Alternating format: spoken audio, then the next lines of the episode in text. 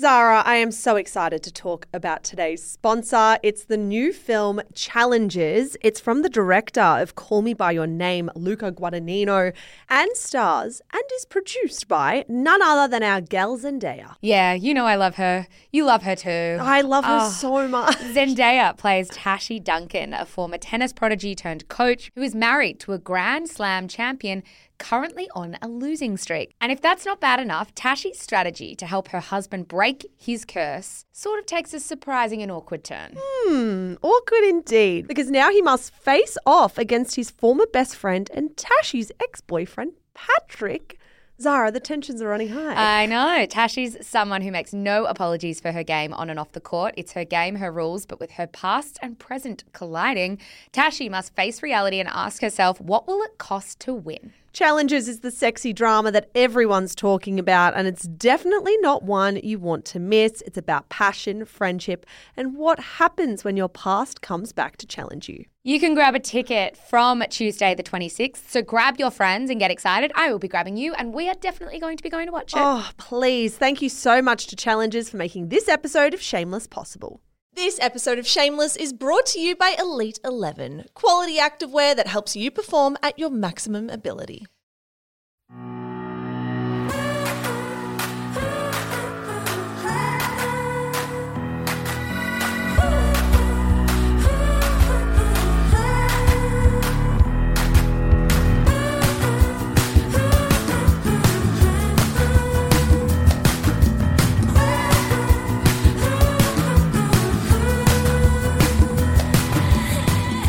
Hello, and welcome to Shameless, the pop culture podcast for smart people who love dumb stuff. You are joined, as always, by Melbourne writers Michelle Andrews and Zara McDonald. Hello, Zara McDonald, and hello, producer Annabelle Lee. Hi. Hey, team. Coming up on today's show, the image of Tommy Lee's penis is now forever embedded into our brains. Olivia Wilde and Jason Sudeikis' court documents have been leaked to the media.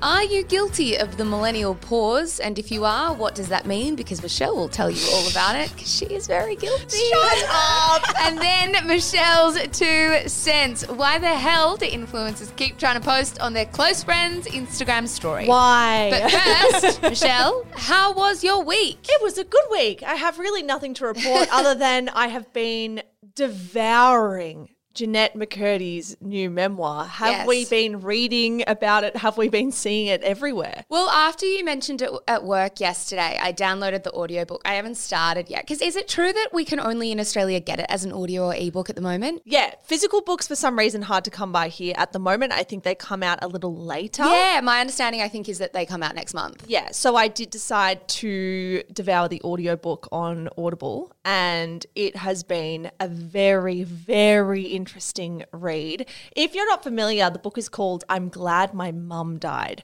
And yes, it does discuss a very interesting and abusive dynamic between a mother and a daughter. Jennette McCurdy was a wildly successful child actress. She was on a show which I just, in my soul, Annabelle, I feel like you would have watched this as a child. iCarly. I came across episodes because I didn't have all She those pay wasn't TV a Foxtel channels. kid yeah. either. Yeah. but you would have loved iCarly. I feel. loved Miranda Cosgrove. Yes, okay. Huge fan. This checks out. Well, What's your favorite curse word? Probably fuck. well, Jennette McCurdy is Miranda Cosgrove's co-star on that show, and this is her story about her life, how she got into the entertainment industry so young, how her mum encouraged some really disgraceful things in her. Like her mum encouraged her eating disorder, wanted her to have an eating disorder. So obviously, it touches on some themes that you should be mindful of if you want to dive into this book. But I have flown through it. I think two days in, I'm on chapter 43. So Yeah, that should wow. give you an indication as to how much I have been obsessed with this. I cannot wait to listen to this because I need a good audiobook in my life. I love having a mm. good audiobook that kind of fills the space when you need it to. I heard as well, I mean, I've read a lot of articles about this, which I feel like may have spoiled the book, but that there is a lot that she talks about as well about Ariana Grande. Yes. Yes. The stuff about Ariana Grande, the stuff about Miranda Cosgrove, I'll have you know, Annabelle, is delightful. Amazing. I never doubted her. Miranda sounds like a gem. The issue is Ariana Grande does not always sound like a gem. Obviously, there are three sides to a story hers, Ariana's, and the truth. But yeah, Jennette does not have many kind things to say about Ariana Grande. Wow. I mean, that does make me want to read it even more. But that is only like, I swear to God, maybe not even 0.5% of this book. Yeah, like, okay. it's really just peppered through. I think Jennette McCurdy would have known if she just kind of put it in there, it would make some headlines and get some good publicity. But the rest of the book is fascinating as well. Okay, I can't wait to read it. I'll give you a little review next week. Thank you so much. What about you? How was your week? Good. I went to the movies on the weekend. I saw Oh, where the no. crawdads sing. No, no, it was all right. It wasn't so bad. It was, The, the reason I had a visceral reaction to that is because I obviously hyped up Where the Crawdads Sing Yes. on this show a fortnight ago. I said that the negative reviews were lies and that you should go see Where the Crawdads Sing because I thought it was incredible. I know for a fact that you saw it and your radio silence about your thoughts means that you did not like it. well, I went with my mum, my sister, and my brother's girlfriend, and my mum did buy my ticket. So I am very conscious of, you know, when it, someone takes you out for an experience, you're not then going to go on your podcast and shit on that experience. I had the best time. It was so lovely. what a film! the movie itself, I thought, you know, had some good parts. It had some parts that could be better. Um, what would you give it out of 10? Oh, Go on. the thing was, I just the storyline for me, I was, and you made a good point when we were talking about this. I was a bit bored, and you were like, "Well, it's probably good you didn't read the book because you probably would have been bored." Yeah, it's one of my favorite books of all time. And when I read reviews on it, a lot of people love it. A lot of people don't get the hype, and their main criticism is it's boring. As a lover of the book, I thought the movie Yeah. did it justice. For sure, and I think that's really important when you when you're talking about an adaptation. It was just funny because I was sitting next to Mum in the cinema, and she too had read the book, right? And I realized when you are watching a movie with someone who already knows the plot, there's actually nothing more annoying than the smugness of somebody who knows what's going to happen. So there'd be a massive twist, and Mum would sit there with her arms folded and go. Mm-hmm. And I'm like, fuck off. We get that you read the book. That's like, what I thought. I, I knew it. And it's like, yeah, because you read it. And she had this, sorry, mum, I'm really going down today. It just reminded me as well because, Mish, you came into the office yesterday as well and had this exchange with your mum where you were like, gosh, parents still manage to make you feel like a teenager even at this age. Love you, Vicky, as well. it She's was nothing beautiful. major. It was a small mistake. I just said sometimes I feel like I'm 13 when mum does something goofy. Yes, exactly. And that's what happened in the movies. Mum had decided to buy, you know, you go to the movie minibar and, you know, most people will buy popcorn, choc tops. Mum was like, well, I'm going to get a fruit box. And I was like, what do you mean like a box of fruit? And she meant, no, you know, remember one of those things you had in grade two, the, the juice boxes? Oh, like a Samboy? Yeah, No? no, like, like a just juice little box of juice. She got a just juice box. yes. And then in the cinema, every time she took a oh. sip, it slurped so loudly. And I was like, oh my God, please stop. And I was like, how am I 28 and like blushing at something my mother is doing in public? My sister was beautiful about it. She kept encouraging mum to do it more because she thought it was funny. And I was still there mortified. Were you mortified that other people in the cinema would turn around and look, or were you just like mortified for yourself? I think mortified for myself. I love that. There's something about mums that no matter what, like no matter how old I get, my mum will still have the same effect on me. My mum also does that. If we watch a TV show that my mum has watched, she wants to watch it with me. Yeah, Like, to watch you watch watch it. And then she just looks at me the entire time and I feel all this pressure on my expression to be like, am I communicating like the surprise and delight that my mum needs me to communicate? what a twist. Thanks, mum. anyway, we should say that the office generally do love our mums more than they Oh. love us. So Mate, Vicky and Trish are like human treasures. So shout out to you both. we're gonna we've come for you a little bit, but you are generally like the best people in the world. So even, even if we occasionally feel 13 or 14 in your presence, I do have a recommendation for you as well. It is actually a documentary. It is not new. It's actually been around, I think, for the last year or so. It is Roadrunner. It is about the life and death of Anthony Bourdain. Have you guys watched it? No. I loved it. Like, I really loved it. I think that if you weren't like a massive Anthony Bourdain fan, this is a really good thing to watch to get a real sense of what his career looked like and how he sort of blew up mm. and what that did to his personal life, his personality, his obsession with work, all of those kinds of things. And it is one of those eerie experiences where you're watching somebody's life tracked through film because of course he was on camera so often. It was a pretty easy documentary for them to put together. There is that mm. sense of foreboding when you hear some of the things he used to say. So in that sense it is dark of course, because he dies, but what an incredible life he had. What an incredible career. I just, I really loved it. Oh, that sounds beautiful. So where can I get that? I think at Amazon Prime, we watched it, or Prime Video, and I think you can buy it on Apple as well and a bunch of other places. right. And how long is it? Is it super long? No, Or is it about an hour and a half, two hours. So not not crazy long. great for our TikTok brains? Yes, exactly. Let's jump into the opening segment of the show because, of course, we have to start with Tommy Lee's pin. His ding dong. Yeah. His phallic member. I'm like, do I have any other words? I'm like, actually, no. Tommy Jr. Yeah, nice actually, Tommy Senior. anyway, Oh my god. sorry, mum.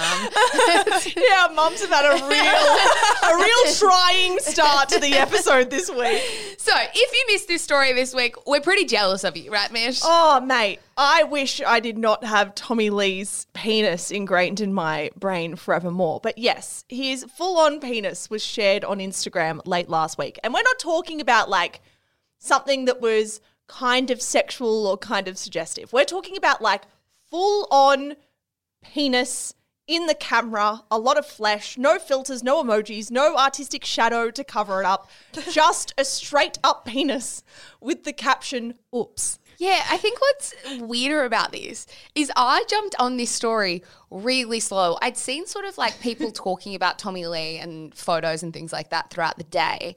But I, I'm not particularly interested in him that much, so I just didn't really listen. And then four hours later, Michelle messaged me saying Tommy Lee's penis is still on Instagram, and I was like, okay, well that's the story. So I went and checked it, and I was like, how is this image up? Four hours later, the comments were wild. People were losing it. His wife commented saying, "Oh my god!" in capital letters. like I was so shocked. Yeah, I was shocked too because we had headlines about this within like maybe half an hour or an hour of the penis photo going live. And then hours later, it was still up and everyone was still talking about it. It was one of those moments where it's like, is anyone at Meta slash Facebook slash Instagram awake? Like, what is the Instagram moderation team doing? Now, if you're confused, if you haven't listened to our scandal series, Tommy Lee is the ex husband of Pamela Anderson. He was a big deal in the 80s and 90s. He's basically known for being a member of the band Motley Crue. He's basically this outlandish rock and roll personality. It's also not the first time we've seen his penis. He did do that sex tape with Pamela Anderson. So I feel like some of our older listeners will be like, girls, I was jealous that you guys were born in 1994 and didn't already know what Tommy Lee's penis looks like. He's also, we should say, someone with a pretty checkered history. He's been jailed for domestic violence, he's been accused of racism multiple times, and has a pretty awful history when it comes to having brushes with the law. So, a funny slash bizarre slash confusing story, but one where we do need to include Tommy Lee's history. Of course. And I think to give a bit of context, like we've had memes removed from our account within like 15 minutes. For and, and that there was no nudity. We've been shadow banned for a meme about E ET. Yeah, but you did say that ET should be hit by a car. No. oh no. Yeah. I put up a rogue meme, which is kind of our vibe on Instagram at the moment, which was just saying if I saw ET driving down the road, I might hit it with my car. Yeah, okay, so exactly what I said. Which, to be honest, I do kind of stand it only works because ET's not real. That's Anyway, it. That's taken down in 15 minutes. Yeah. We have an account with a hundred and something thousand followers. Tommy Lee's over here with millions of followers, and his full blown penis is up for four hours. And this was making news for hours as well before it was taken down. And I think when we were having this conversation to be like, what is going on? You turned to me, Mish, and you were like, the only explanation I can possibly think of is the fact that Instagram want people to talk about Instagram. Surely that's the only reason. Well, I was thinking about this. I imagine Meta or Facebook or Instagram have some kind of policy that moderate whatever you like. If it goes against our community guidelines, take a post down. Who gives a fuck what Shameless Podcast is doing? Yeah. But if a celebrity posts something, I think it goes up the escalation chain automatically. If it's a public figure that has posted something edgy, I don't think your day to day moderator is dealing with that. I think they're escalating that up the chain to maybe someone higher up at Facebook. So I wonder if this was escalated and then those higher ups kind of sat on it for a little while because, hey, in an era where the big boss at Instagram, Adam Mosseri, is saying, we've kind of failed here, people are turning to TikTok, we need to try and keep up. In a world where TikTok is making headlines every bloody day when it comes to celebrities, we've seen, oh God, Doja Cat, Noah Schnapp, a whole bunch of celebrity headlines come out of TikTok. Would it surprise me if Instagram left this photo up for a little longer, like maybe an extra few hours than they typically would, so they could get some publicity and get some eyeballs on their app? No, that wouldn't surprise me. Yeah, and I think it is very interesting in the context of free the nipple being a conversation from about seven years ago. Mm. Remember those conversations from like 2014 about how women can't even don a nipple without things being taken down. Truthfully, a lot of women can't even wear bikinis, have their bodies on show without that stuff being taken down by Instagram. And that was very rightly pointed out this week the absolute double standard between having this photo kept up for so many hours and so many other really innocuous things, particularly by women, taken down in a heartbeat. Yeah, I mean, you can't. There was a time, a long time on Instagram, you couldn't even breastfeed a child and take a photo of it and put it up on the app. They would consider that to be nudity or in some way inappropriate for the platform. So there absolutely is a double standard. I enjoyed a tweet by journalist Lola Mendez about this. She wrote So Tommy Lee can post a picture of his penis on Instagram that's still up three hours later, but a picture of my curvy booty in a thong bikini gets taken down. Cool, cool. Like women can't wear revealing swimwear and they get moderated, but Tommy Lee's full blown phallic whatever is fine. Do you think it worked though? Like if Instagram was sitting around and said, "You know what? Let's just leave it up because people are talking about us." In in some ways I think it worked. There is like a relevance that comes with any form of publicity about your social platform. And I do think when something this big No, I'm just joking. Ah. when this something like this is happening on a social media platform like Instagram and not TikTok, I actually do think it's worth it for them. As bad as that sounds. It'll be interesting to poll the listeners in your Safe Friday tomorrow to ask Did you go to Instagram after reading about this in the news? Did this actually prompt you to open the app after a friend texted you about it, or did it completely pass you by? It made me run to the photo and then send it to you and then send it to all of my friends to be like, What the fuck's going on? So I think it probably absolutely did work. And I think Instagram is just trying to avoid giving any quotes about it. The LA Times reached out to them for clarification and they chose not to reply. So I think they're probably just twiddling their thumbs, pretty happy with what came about last week. Coming up after the break, Olivia Wilde and Jason Sudeikis' court documents have been leaked to the media, and what in the world is the millennial pause? But first, a word from today's sponsor. Mish, you and I have been working with Elite 11 for most of 2022, and to say we're impressed is an understatement. Elite 11 has quickly become one of our absolute go tos. Yeah, exactly right. Elite 11 is a truly original sports and lifestyle brand where fitness and fashion collide. They not only have a variety of styles to choose from, but their quality activewear also allows you to perform at your maximum ability. Yeah, Elite 11 has become a staple for both of us in recent months. While activewear is Elite 11's bread and butter, they also offer some seriously comfy loungewear, which I lived in during these colder months. Their products are offered in sizes up to 3XL. Yeah, if you want to learn a little bit more about Elite 11, you can download the app for early access, browsing, secure checkout, and exclusive discounts, which makes for a great user experience. You can also create wish lists for a personalized collection that allows you to save any products you may like for the future, which I personally find super helpful. If you find something you like and want to try Elite 11 out for yourself, they have a 10% discount for you all. Use the code SHAMELESS10, that is SHAMELESS10 for 10% off your next purchase. That is the code shameless10. Yep, shameless10 for 10% off. It can be pretty tricky to find activewear that is quality sometimes, but let us tell you, Elite 11 is absolutely worth the hype. Thank you so much to Elite 11 for making this episode of Shameless possible.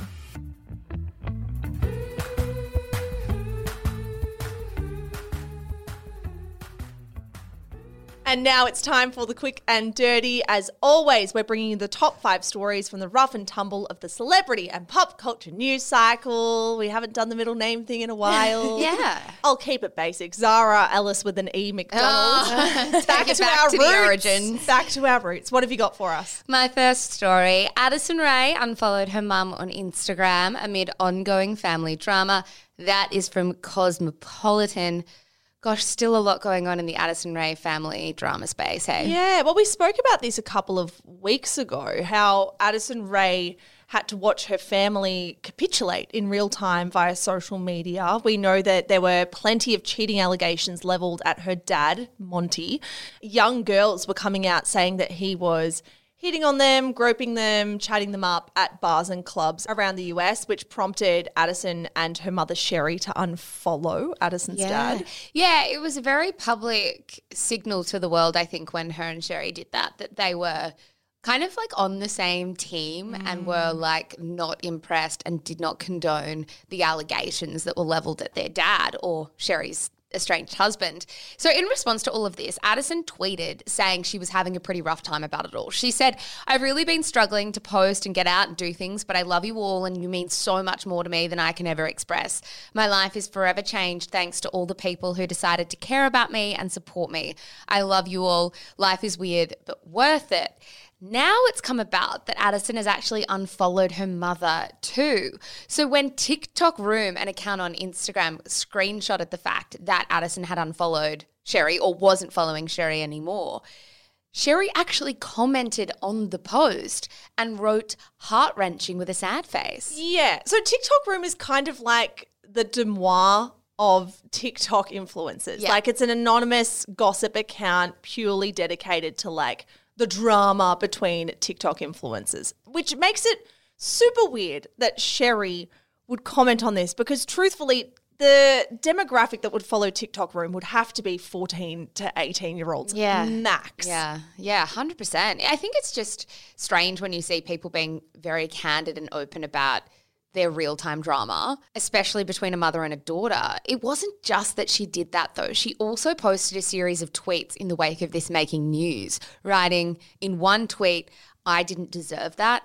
In another, she wrote, Cried my heart out to you, and that's what I get. And she also wrote, Parents endure so much pain, especially when they've only ever wanted good for their children. Sending love to any and all mums who struggle. Very strange. And I mean, it makes me think back to that segment we did last week where we spoke about Kevin Federline and all of the parents involved in Britney and Kevin's children's lives. If I was on bad terms with my mum and say I did do something like unfollow her on Instagram, if she then chose to make that public or speak about that publicly, I would be so discombobulated. Like, that is such a non adult thing to do. Yes, I agree with you. And I think what a lot of people have said in the wake of this is, well, kind of makes sense why you'd unfollow your parent if your parent is the kind of person that would talk about you doing that publicly. Yes. I think I'm also intrigued by this sort of action of unfollowing because if I was annoyed at my parents and you didn't want to see their content, just mute them. Like then the world will know that something's going on. So in some ways I feel like they do want the whole world to know this. Yeah, but then if Addison, if that's the case that Addison was like, well, I'm going to do something petty and immature and block my mum or unfollow my mum,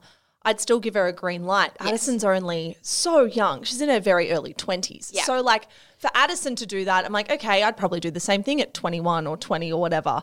For Sheri Easterling to do this, I'm like, come on, you're her mother. Like, this is the time when you're supposed to be the bigger person. You're supposed to be mature about this. You're supposed to want to fix things with your daughter. And protect her. Why the fuck are you commenting on at TikTok room on Instagram? A lot of people are wondering what the hell might have gone on here for these two to have such a united front and then suddenly Addison to be unfollowing her. Recently, Monty Lopez, the dad, made this really bizarre TikTok calling out rapper Yung Gravy for hitting on his estranged wife, Sheri, and even challenging him to a boxing match. He has since made nine videos referencing Yung Gravy or this boxing match. It's like a little bit unhinged how often he's posting about it. And he did it, as I said, because Yung Gravy said publicly that he was kind of interested in Sheri, that he'd like to take Sheri on a date. He went on the BFFs podcast and talked about it even more and said she's recently single, we're going on a date soon. Sheri has also lent into it all, posting multiple videos addressing his interest. And in fairness to Sheri, in most of these videos, I'm like, I, I kind of feel like she's just joking around Yeah. and leaning into it for the sake of like the big gag. But I wonder if this is what Addison is dealing with to be like, both my parents are just embarrassing me right now. Yeah. And if you thought a Slurpee juice box or a little goofy moment from your mum was embarrassing, this stuff would be embarrassing at 21. Yeah, well, it does seem as an outside observer that both of Addison Rae's parents are desperate to become famous themselves, which Yes. is giving such strong stage mum and stage dad energy. It's really off putting. And clearly, they can't handle themselves in the way that you would expect of people in their 30s, 40s, or I don't know how old Monty Lopez is. You just gave us three different decades. All their I'm sure somewhere in there. I feel like the cutoff for behavior like this is truly 25. Like, I don't have much time Oh, for it if you're not Oh, 25. so I've got anymore. room there. Annabelle's got like a few months left where she can pull this shit. But something big must have happened. Addison and Sheri made their mother daughter bond their brand. They had a podcast with Spotify, they were doing brand deals together. Like, they were very much pushing this idea that they were a very close knit mother and daughter team. So for Addison to go so far as completely sever that publicly tells me that there's probably something even more drastic than the Yung Gravy stuff. I'm not sure if that joke is enough at the moment to justify this huge falling out. Yeah, maybe you're right. My second story Nicola Peltz Beckham has finally addressed those Victoria Beckham feud rumours.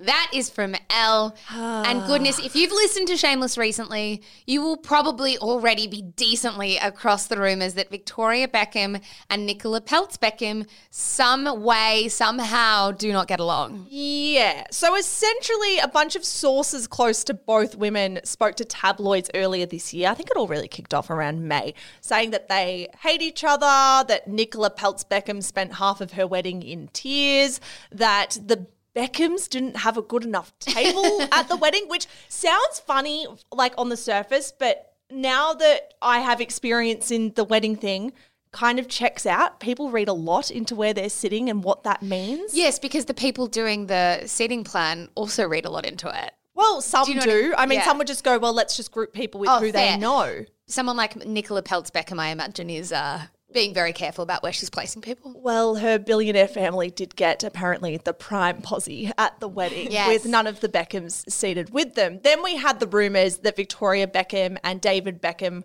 weren't too keen on the idea that their son Brooklyn was going to double barrel his surname and add Peltz into it. They wanted Nicola apparently to change her name. Again, unconfirmed, but it was reported. There has also been some interesting social media activity that has made people raise their eyebrows. It's all generally very smoky gossip. Yeah, my favorite brand of gossip, the smoky kind. So the rumors have run so rampant that Nicola actually had to address them head on in an interview with Variety magazine. Now, the funny part about this is it was actually a profile Variety did of Brooklyn Beckham, and she just gave some quotes over the phone. If you haven't read this profile, I will put a link. Well, Annabelle will put a link in our show notes because I think this is one of the most thinly veiled profiles I've read in a long time. I think there is small elements of snark to it, but it's so subtle you have to go looking. So if you're interested in that, go read it. But Nicola gave these quotes over the phone and actually, as we said, acknowledged the feud. She said she thought the rumors about them not getting along came down to the wedding dress. Yeah, she said it all began when she decided not to wear a wedding dress designed by her mother in law, when plenty of her high profile guests, including Victoria Beckham herself, were going to wear a VB design. Nicola ended up wearing a range of other like couture designers. She wore Valentino, Versace, and Dior. Now, on this, she gave this quote to Variety magazine. I was going to wear a Victoria Beckham design and I really wanted to. And then a few months down the line, she realized that her atelier couldn't do it. So then I had to pick another dress. That makes me sound like there is a bigger feud going on here than I even thought the first time. this is so weird. Like, even she gives a follow up quote, which I'll give. She didn't say you can't wear it. I didn't say I didn't want to wear it. That's where it started. And then they ran with that. Now, if Nicola Peltz Beckham is listening, if you are trying to dispel rumors that there's anything going on with you and your mother in law, that is not the way to do it. Do not bring the wedding dress into it. I didn't even read about the wedding dress once. I also didn't realize at the time that she wasn't wearing Victoria Beckham. And now I'm like, well, that's pretty fucking weird that she didn't wear any form of Victoria Beckham. Like, you've planted the seed. Also, the quote is not emphatic enough for me. I didn't say I didn't want to wear it. She didn't say you can't wear it. There's no like, Victoria's been a massive support to me. I love what she's done with fashion. I was devastated we couldn't get something off the ground. I am like, it is kind of weird that you had agreed to wear the dress and somewhere along the line that's fallen over. Like, this has made me think more about the feud than ever. Brooklyn Beckham himself didn't help the cause. He said when he was asked about it, I've learned the media are always going to try and write stuff like that. They are always going to try and put people down, but everyone gets along, which is good. Everyone gets along, which is good. If there is no feud, if this is not smoky gossip, they have the worst PR team in history. oh my god, like you need to get on to these interviews and say, "Oh my god, we can't believe what we've been reading. We just came from Victoria and David's house and I have such a beautiful connection with her and what a beautiful mother-in-law and what an inspiration and isn't she amazing?" You don't get on and say, "Oh, well this wedding dress thing happened." Maybe that's where the rumors started. Maybe because I leaked them.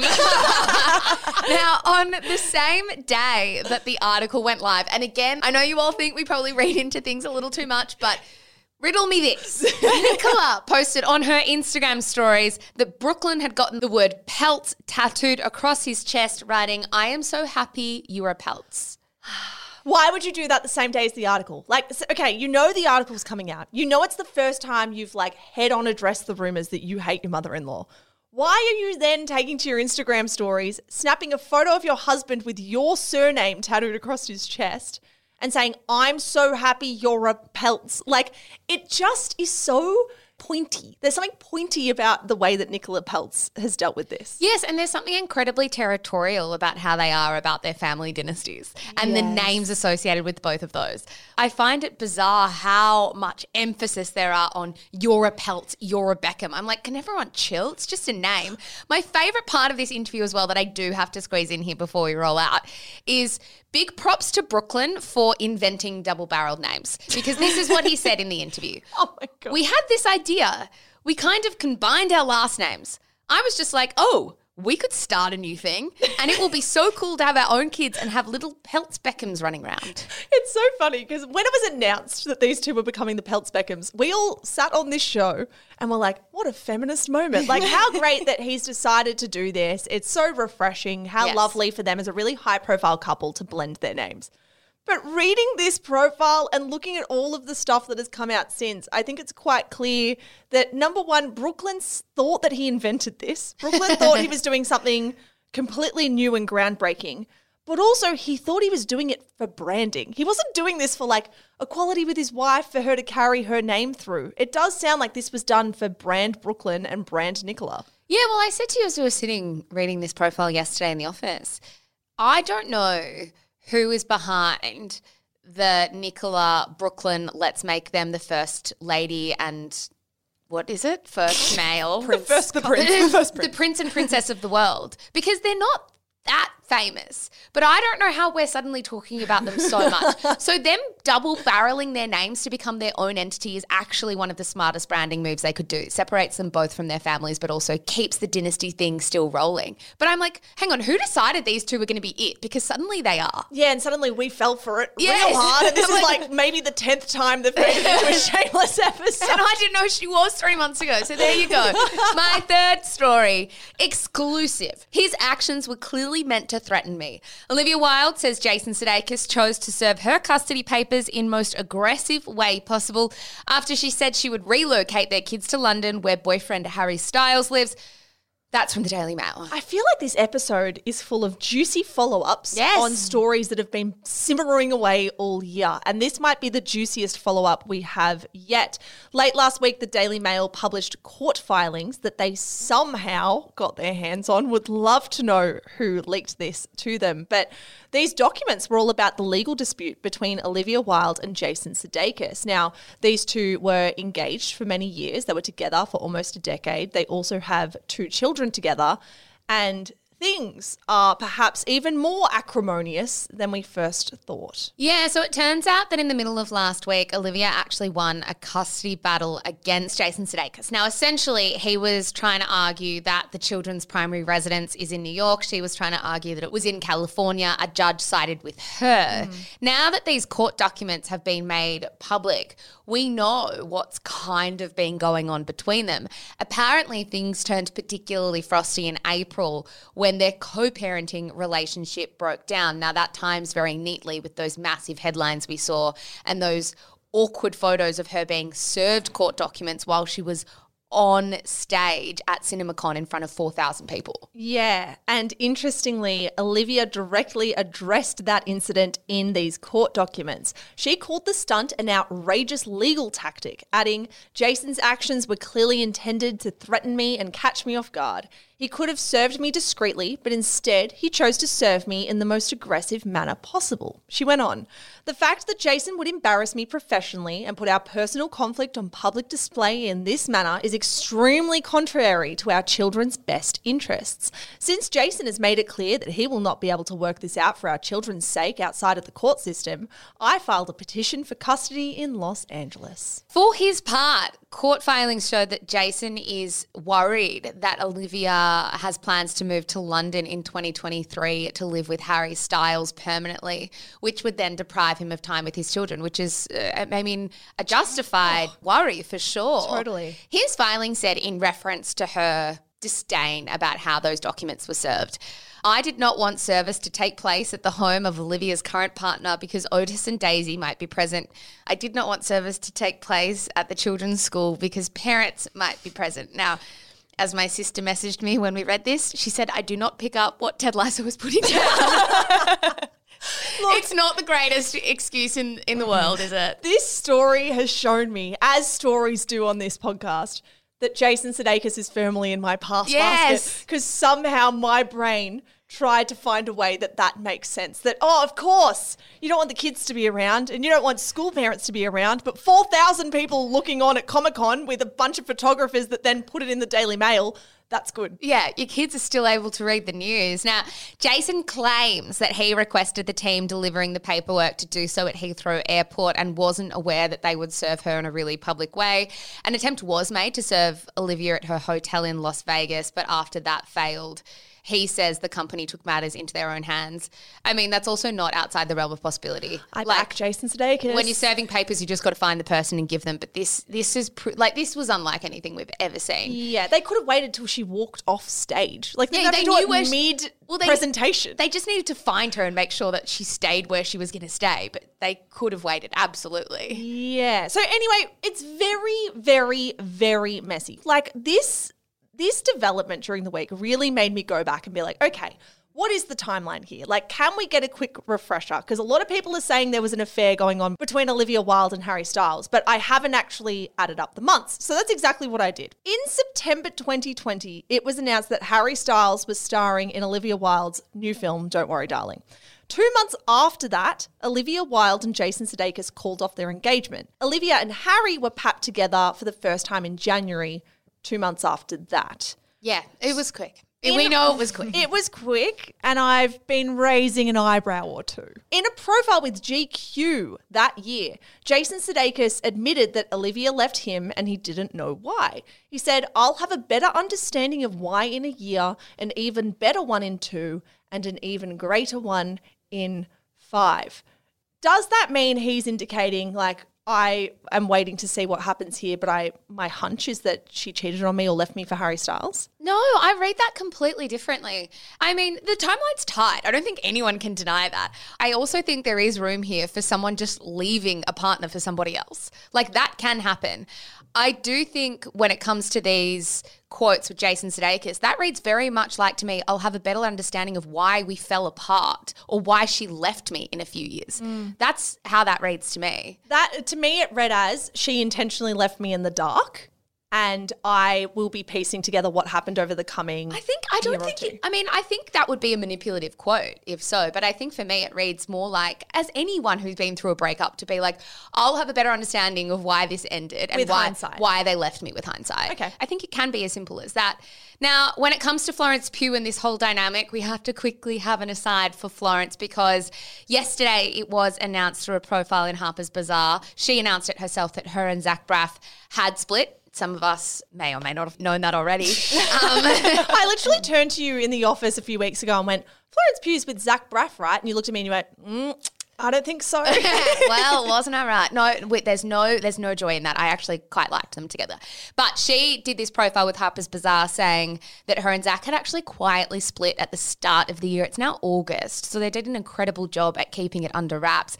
She said, "We've been trying to do this separation without the world knowing because it's been a relationship that everybody has an opinion on. We just felt something like this would really do us the benefit of not having millions of people telling us how happy they are that we're not together." So we've done that. I automatically get a lumpy throat when I talk about it. That made me sad. How many people made them feel terrible for that relationship that they they really needed to do the split privately so they didn't have like the I told you so's in their ear. Mm. Now the reason that of course these two are relevant in this story is one thing we didn't mention in the last episode is of course Zach Braff is quite close with Jason Sudeikis. He directed some Ted Lasso episodes. Some people have suggested maybe that's where the rumors of tension between her, Harry Styles, and Olivia Wilde have come from. Yeah, we've ended up with many players in this story. It's tricky to wrap your head around, but it does seem like that's a pretty compelling argument that if Florence Pugh and Zach Braff were together for quite a long time, Florence Pugh's loyalties lie to her partner. Her partner's very close friends with Jason Sudeikis. Meanwhile, she's working with Olivia Wilde and Harry Styles. Florence Pugh is the definition of stuck in the middle Yeah. of that situation. What's interesting when it comes to Don't Worry, Darling, which is going to premiere very soon now, this story will keep kind of re energizing over the coming weeks, is Florence Pugh did finally post about Don't Yes. Worry, Darling on her Instagram as well. In fact, the day after the headlines about Olivia Wilde and Jason Sudeikis and this messy, messy court battle came out, she did share a version of the trailer to her feed. I wonder if that was PR people behind Don't Worry, Darling, or maybe lawyers behind the contract that Florence Pugh would have signed saying, now is the time that you need to really get behind this film because things are getting completely fucked. I think in the media. people, for sure. Yeah. I mean, the timing of all of this, even though some of these stories have been pretty terrible, is perfect for the film. And that's why there are so many conspiracy theories around about the fact that Olivia Wilde and Harry Styles' relationship isn't legit and all of those kinds of things, which I do think sit firmly in the conspiracy theory basket. But there is so much hype about this film, and it's only a couple of weeks till Venice. I'm just like, we can't stop talking about it. It's going to be hard for the film to, I don't know, satiate this hunger that people now have for it because the hype is high. The PR machine has been in overdrive with all of the different stories concerning the main stars, the main director, the creator. I don't know how it's going to live up to that, really. Yeah, we're going to have to say. My fourth story. Adele admits she's obsessed with boyfriend Rich Paul. I have never been in love like this. That is from Harper's Bazaar. So Adele has done another profile, this time with Elle magazine to mark the near opening of her Las Vegas residency. Of course, our listeners might remember that she had to postpone that residency in January. Caused lots of drama, but Lots she's back drama. and ready. Yeah, this is a quick one, guys. Basically, in the piece, she spoke really candidly about her personal life, particularly her relationship with NBA player agent Rich Paul, known to this podcast and its listeners as Rich Rich Paul. Yes, Rich Rich Paul, who she's been with since 2021. now, when journalist Emma Carmichael was talking to Adele about being in love and falling madly in love with Rich, she said this beyond, as in fell beyond madly in love. I've never been in love like this. I am obsessed with him. Emma Carmichael then wrote this in follow up. When I asked if she wants to get married again, she says, yes, absolutely. And when I push further to check if she's engaged, she offers the most expert and, as is her style, cheekiest non answer I've ever encountered. Well, well, well, I'm not married, she says and starts to laugh. I'm not married. We sit with that for a beat and then I try again. So, are you engaged? I'm not married. I'm not married, she says again and takes a big gulp of coffee before singing, I'm just in love. I'm as happy as I'll ever be. I might as well be married. In another conversation soon after, she is more straightforward. I'm not engaged. I just love high end jewelry, boy. I just love high end jewelry, boy. I'm like, she probably is engaged, hey? Oh, absolutely. She also gave this quote. She said, I definitely want more kids. I'm a homemaker and I'm a matriarch, and a stable life helps me with my music. I love these quotes. I've got to say though, every time someone gives a quote that says, I've never been in love like this, my my heart and soul does really fly onto the last ex that they had publicly. Like she was in a marriage that did give her a son, and it would kind of sting to be the ex-husband who has to read I've never been in love like this from his ex-wife, knowing that she left him as well. Yeah, I think we have a particular bee in our bonnet about this, but I think it's fair. I cannot stand when I see people get engaged for at the second time, particularly people that have been married, and they say, "I've never known love like this," and it's like that can be true in your heart of hearts. Yep. Did we need to know that? Did your ex who might be looking at this need to know that? It feels like such slap. It feels like a pointed jab at a time when no jabs are required. We're so happy that you're happy. I also fully accept, like you, Zara, if you feel that way, that's totally valid. I'm sure you are more in love than you've ever been. Does the world and your ex need to know that, particularly when we know who the ex is? Just say, I'm really happy. I'm so in love. How great is love? Yeah, I think that's probably fair. I think the other thing that I couldn't stop thinking when I was reading this piece is I found these quotes fascinating from someone like Adele, who spends years out of the limelight because she feels basically allergic to it. Like she hates mm. the public eye. And profiles like this, particularly quotes like this, invite chatter. They invite people to talk about you. They invite people to really want to know more about you and Rich Paul. And I do wonder if that is the influence of Rich Paul in her life, who has navigated managing LeBron James, one of the most famous people in the world, one of the most famous athletes in the world, and has taught her that you can give some parts of yourself to the world without giving all of it. There was this line in the piece that made me think about that. She says he makes her feel safe and encourages her to live her guarded life more freely. Aw. So I liked that fact anyway. I like it too. I'm happy she's happy. She just doesn't have to say she's the happiest she's ever been. My fifth and final story Why are people talking about the millennial pause? That is from Junkee. Yeah, in case you missed it, this week a journalist called Kate Lindsay wrote a piece in The Atlantic that had the headline, Are you sure you're not guilty of the millennial pause? The stand first read, The first generation to grow up with social media, millennials are now becoming the first generation to age out of it. Ouch. yeah. Now, the millennial pause, according to Kate Lindsay, was coined as a term last year by a 28 year old TikToker and YouTuber by the username of Nissy Pisser. Now, at the time, she wrote about how even Taylor Swift couldn't avoid the cringy pause in her videos.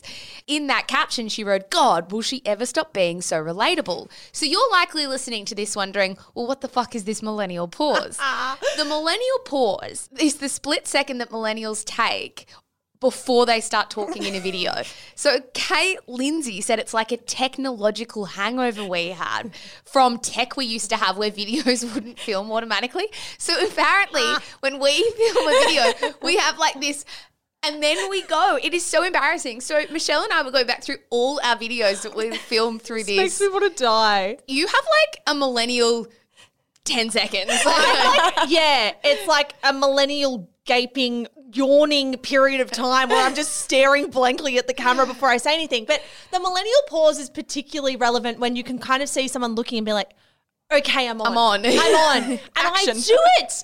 I don't, I never knew that I did it. And then I watched these videos on TikTok and I read this article in The Atlantic and I had a full blown personal crisis to go, I am becoming so aged out of the internet. so we're so irrelevant now. You're No, trying to be like me. You don't do it. I, I did it a few times. We're going to post a compilation of our millennial pauses because I was piecing myself at our desk. I do this thing where I start inhaling as the video starts. So I'm kind of like, it's like a false start. I'm like already starting, but I'm not saying anything.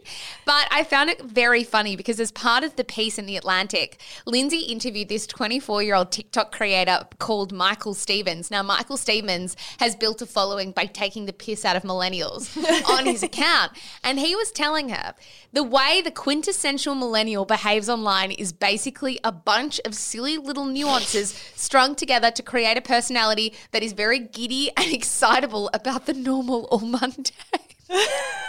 This reminds me of did you guys see this video of Nick Jonas on TikTok? And he goes, Guys, I did a thing. Yeah.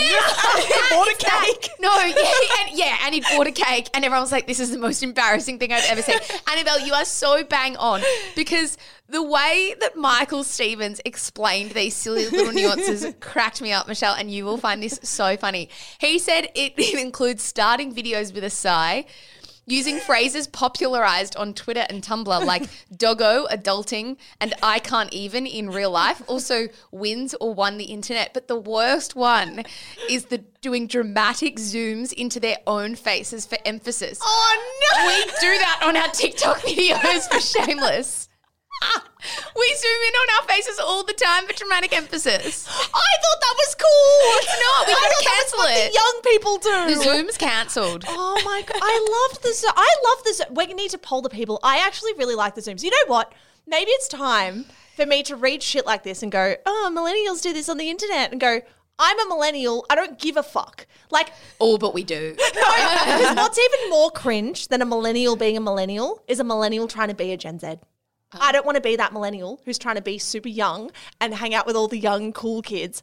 I will lean into the dorky, and I'm not going to say doggo and adulting, but I will lean Pu- into remember Papa? I will lean in to the slightly cringe if that's what I need to do to get by. All right. All right. Well, that is that is all I've got for you today. Thank you so much. And now it's time for And that's my two cents. shitty little sound effect. Kent or Ken, come. So millennial of us to choose that sound. effect. Come hither, Simpsons quote. Uh, okay. What's your two cents, gal? Let's My- round let's round this episode out. My two cents. I have a very basic opinion. It's all not exactly the most highbrow opinion I've ever had on this show. Uh, I'm in the either. mood. I just want to give a PSA out to any influencers, content creators, celebrities, public figures who might spend their time listening to Shameless. If you have a big profile online, my two cents is it is officially time for you to say goodbye to close friends stories. you are not allowed to post things on close friends anymore. You are not allowed to risk it anymore. Now, if you're wondering why I feel so strongly about this, this week on Monday, Celeb Spellcheck, which is the influencer watchdog of Australia, posted a screenshot of influencer Em Davies' Instagram story. Now, this was a photo apparently with her fellow influencer Lily Brown. The two women are friends. They were going on holiday to Bali. Combined, they have 711,000 followers. A few. Yes, I did influencer following math. Well done. Now, this Instagram story was an awkward one to be shared publicly because just about everyone under the sun is convinced that Em Davies was supposed to post this to her close friends and clicked the wrong button. Why? Because it was a photo taken in the front seats of a car, the two front seats, and it has a chocolate brownie wrapped in silver wrapping paper in it. Do you mean foil? Foil. Yes. no way. Let's pause. No way. about that. Hang on. No way. Yes, I do mean foil and I do mean a plastic covering on top so you could see the brownie visibly. It's okay. Are we all across how the brownie was wrapped and Yeah, packaged? like, and also, like, who cares? so there's a brownie in it.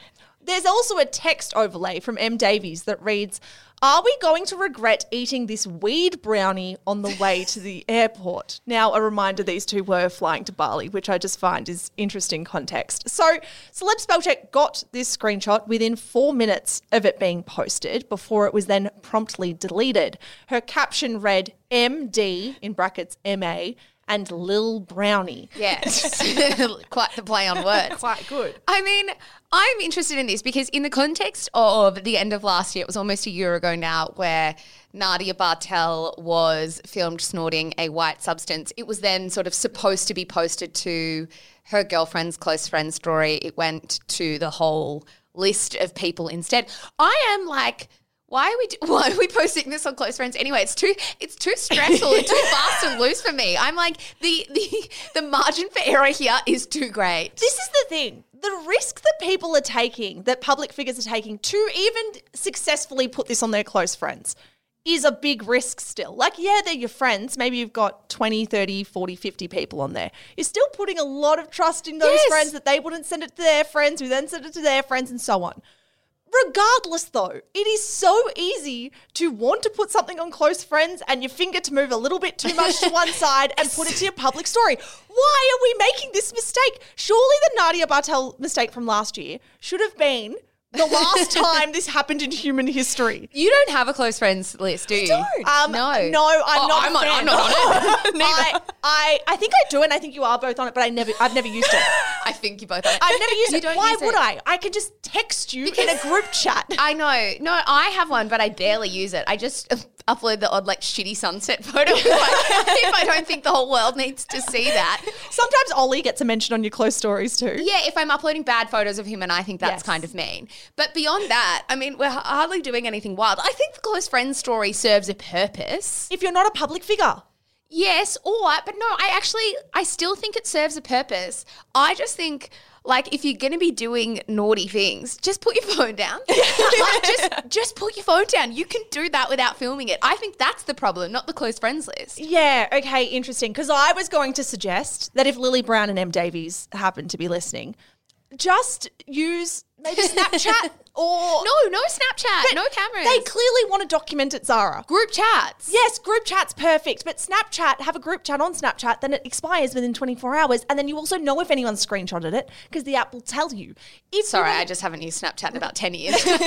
so millennial of me that I'm still on there. I just, I feel strongly about this. I don't know why it keeps happening. I don't know why young people are taking the risk.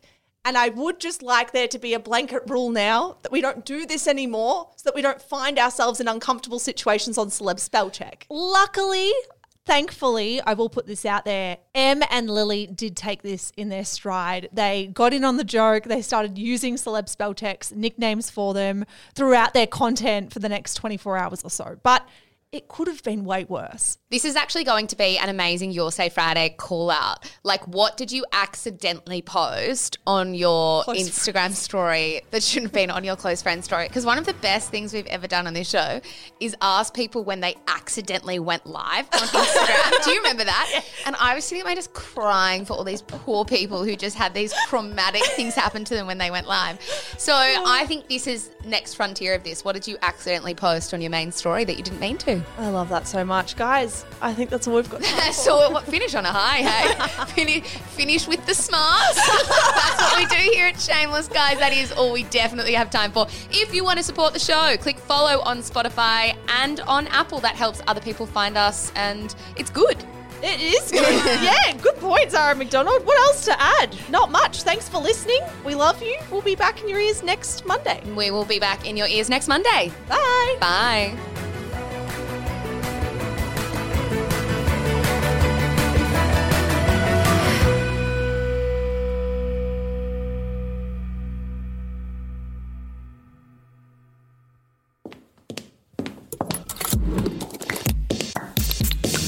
Shameless Media.